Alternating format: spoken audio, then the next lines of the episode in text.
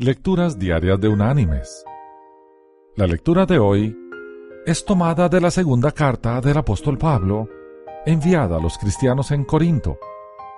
Allí en el capítulo 5, en el versículo 17, el apóstol dice, De modo que si alguno está en Cristo, nueva criatura es. Las cosas viejas pasaron, todas son hechas nuevas. Y la reflexión de hoy se llama El problema. En un castillo oriental, un día, repentinamente, se encontraron con la muerte de uno de sus guardianes y fue preciso encontrar un sustituto. El gran maestro convocó a todos los discípulos para determinar quién sería el nuevo centinela y con mucha calma dijo, Asumirá el puesto quien resuelva el problema que voy a presentar. Entonces, colocó una magnífica mesa en el centro de la sala con un jarrón de porcelana y una rosa de extraordinaria belleza en él. Y dijo así, Aquí está el problema. Todos quedaron asombrados mirando aquella escena. Un hermoso jarrón, una maravillosa flor en el centro. ¿Qué representaría? ¿Qué hacer? ¿Cuál es el enigma? En ese instante, uno de los discípulos sacó una espada, miró al gran maestro y a todos sus compañeros. Se dirigió al centro de la sala y ¡zas! destruyó todo de un solo golpe.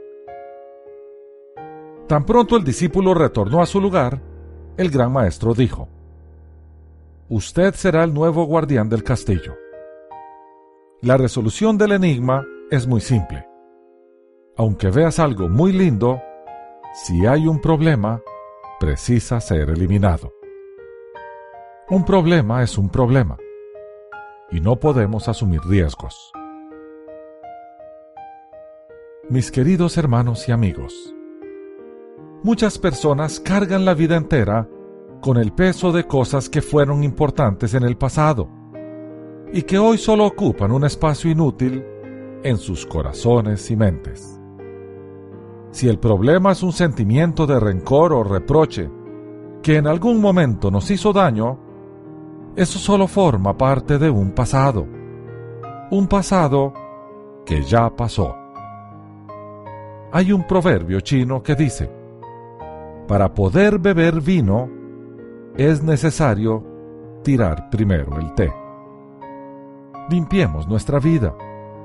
Comencemos por las gavetas, armarios, hasta llegar a las cosas que ya no tienen más sentido y que están ocupando espacio, que muchas veces, lejos de ayudarnos, nos hieren e impiden tomar un curso diferente y de mayor bendición en nuestra vida. El pasado sirve como lección, como experiencia, como referencia. El pasado sirve para ser recordado, no para ser revivido. Aprendamos de las experiencias del pasado para vivir en el presente y así poder construir nuestro futuro. Nuestra dirección es para adelante, no para atrás. Que Dios te bendiga.